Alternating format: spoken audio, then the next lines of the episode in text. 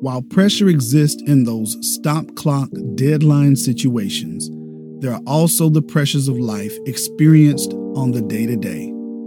The pressures of parenthood, the pressures of executing the plan, the pressures of overcoming past obstacles.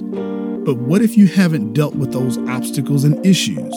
What if you don't want to deal with them? There are times that you want to just push it all away, or at least push it out of your mind and move on. Let's talk about it on a word with Anthony Walker.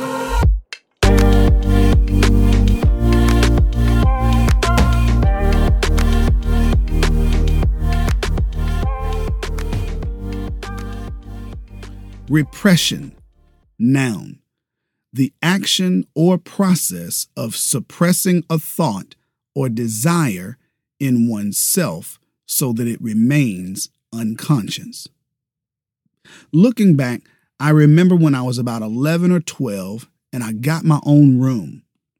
I would quickly learn that having your own room came with having your own responsibility. One of those responsibilities was keeping my room clean. A clean room was an access to many of the extracurricular activities I wanted to do. So my parents set the standard as to what a clean room was. That first time, it felt like it took all day that Saturday. I had to put my dirty clothes where they needed to go. I needed to put my toys away neatly. I needed to make sure the floor was clean of any creativity, vacuum, you know the drill. This cleaned room became the standard. However, you know kids. We pull out toys, books, and other creative items and we don't return them. We don't put our clothes away with regularity. We don't make up our beds. So in two days, it went from a cleaned room to it looks like a tornado hit my room. But I really wanted to go outside. If I clean my room as I'm supposed to and need to, it would take forever, like 30 minutes. So I devised a plan. I had a couple of small bins that I kept some toys in that slid neatly under my bed. I also had a medium sized closet. So my plan was to put a few things in the closet and put a few things under the bed. Quickly make up my bed and run outside and play. Quite a few times it worked. For all intents and purposes, the room looked clean and I was able to resume normal outside activities. Again, it seemed like it worked, but actually, I was creating another problem or two. One, I wasn't really cleaning. Two, I didn't stop accumulating things. So, more and more toys, more and more paper, and markers and things, more and more stuff I accumulated which translated into more and more stuff I'd have to throw away. I hadn't dealt with any of it. I just stuffed things away so that I may return outside. But one day, it all comes out. Either my mom would see that I just threw things in my closet, or you'd see things peeking from under my bed socks, paper, toys, everything. This is a real life analogy of how repression works. It's pressing, pressing, and repressing things deep down in our minds. When we come to the age where we understand what life is, life had already been happening for several years. Before we knew what emotions were, what philosophy was, or how to process what we experience in life, we had already been engaged. We had used emotions without understanding them or how to process them. We had developed basic philosophy without knowing what the word meant. We had some approach to handling life's situations before we knew what coping, processing, and rationalizing was. As I reflect, I was older before I got my own room. Prior to, I was used to sharing rooms and not taking responsibility. So basically, I felt like I had walked into a situation in the middle of it. To some degree, we all share that experience with life in general. It is as if we arrived at a movie that started 30 minutes ago. We missed the beginning, the introduction of the characters, and the seeds of the plot. Sure, we can figure some things out, but as we're figuring it out, the movie is still playing. Living life is learning from life as life goes on. I know I'm speaking generally, but as we get into specifics, you can see how repression can become a habit that we never knew we developed. At six years old, I had an experience that would rock my entire world. I remember it like it was yesterday. I was outside playing by myself at my granny's house. My aunts and uncle, who are like siblings, had went inside. And somewhere out of the blue, like a ton of bricks, a thought hit my mind. I remembered how one of my friends from school had talked about doing something with his father. I thought to myself, where is my father? Instantly, my mind was flooded with faded memories of my father dying. I ran into the house crying to my granny. I had remembered a cardiac event that he had while playing basketball. I remembered it. I told her I could see him playing, I could see him going up for a shot and falling from the air and hitting the ground. I remembered seeing him on his back while his friends tended to him. I remember sitting amongst the coats of those who were playing. I also remember a woman coming to pick me up. These memories were streaming in my mind. It was nothing that anyone had told me, but these were things that took place when I was two years old. Who remembers things from when they're two years old? And why did these memories hit me at this moment? And where had they been the last four years? Somehow, whether consciously or subconsciously, I had repressed these memories deep in my mind. I don't recall packing them away, pushing them under the bed of my mind, or shoving them in the closet of my memories. But they were there, and for some reason, I couldn't help them coming out at that time. Expanding on my analogy about the clean room, although I was shown the outline of what a clean room looked like, I had never been in the habit of cleaning my room. I hadn't had the regular habit of storing all of my pencils in a certain spot or all of my paper in a certain spot or regularly making my bed. And that relates to life in a number of ways. Many of us were not taught how to process our emotions at a young age. We aren't taught in detail how to process our thoughts on tragedy that occurs in our life. Some of us have experienced things as children that would be rated as adult situations on a TV show.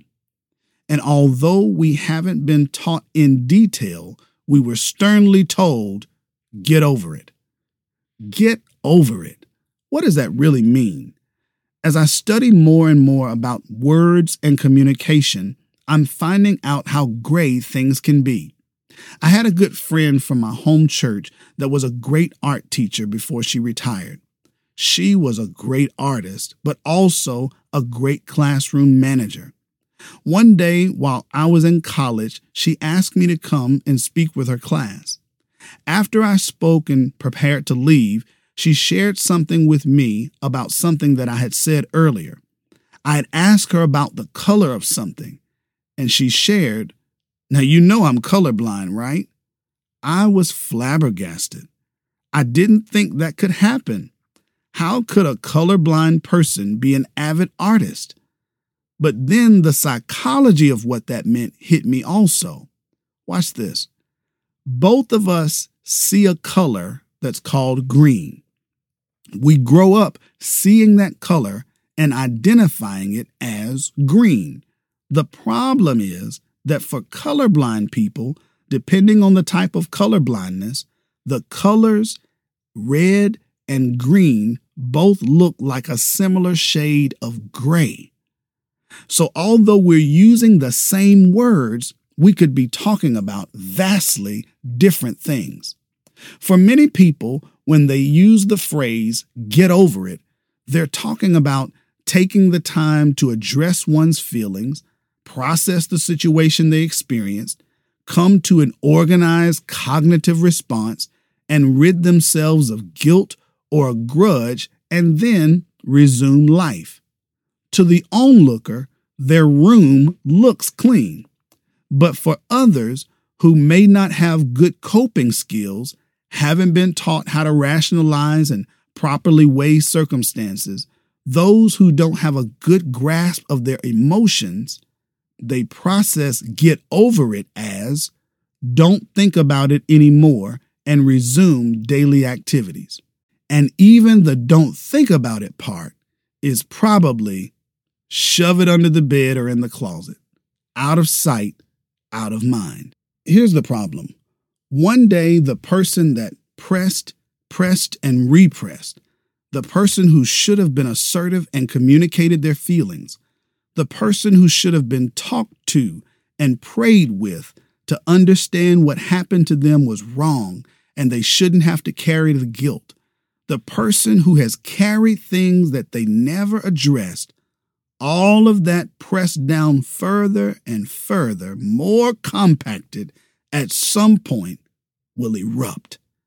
And as I like to say, things that are repressed will often be expressed.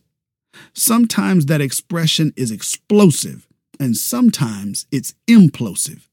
Sometimes that memory will hit unexpectedly, and the memories that it was tied to will come flowing out as well.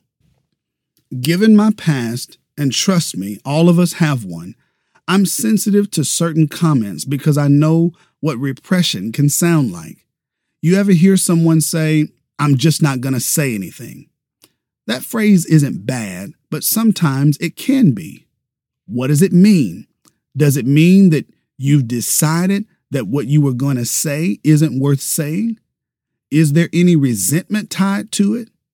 Are you needing to communicate your feelings but don't feel that there is a safe environment for communication? Will not saying anything make the situation better, but you feel worse? Again, I'm not trying to be over analytical. The Bible says that there's a time to speak and a time to be silent. So, certainly, everything doesn't need to be said. I also know that sometimes that is a cover phrase for I'm just going to press this down so I don't have to think about it and I can resume normal daily activities. Or the phrase, get over it or move on. Not innately bad, but what does that mean or what does that look like practically? Are you saying that some situations require us to accept what happened, learn from it, and be better for it? because we understand that there are some things we must accept. When I ran into my granny's house, she grieved with me. She was there to hug and comfort me, but she also gave me the difficult truth. No matter how much I missed my father, and no matter how much she missed her son, there was nothing she could do to bring him back. His death was a situation I had to accept. And I'm sure this wasn't a lesson she wanted to teach me at that age, but life and death are a reality. There are those listening now that have faced some difficulties in your life, tragic situations, hurtful situations, confusing situations that perhaps you were not prepared to deal with.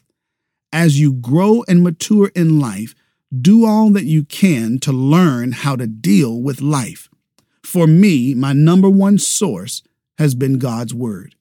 My advice would be to primarily become acquainted with His Word. Secondly, learning to communicate with God has been beneficial to my development. He tells us in His Word to throw our cares at Him.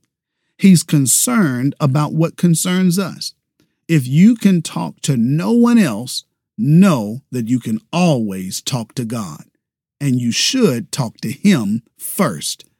If you have others that you can talk with, you can talk to them as well. Surround yourself with people of shared values who have your best interest at heart. Keep those nearby who can hear resentment in your tone or notice that you're not processing, but repressing. You cannot press, press, and repress without some expression. Be sure to tune in next week as we will continue to walk through what happens if we don't handle pressure well. If it has been a blessing, share this episode or any others with your friends and family and your social media family as well. God bless. As always, thank you for sharing a word with Anthony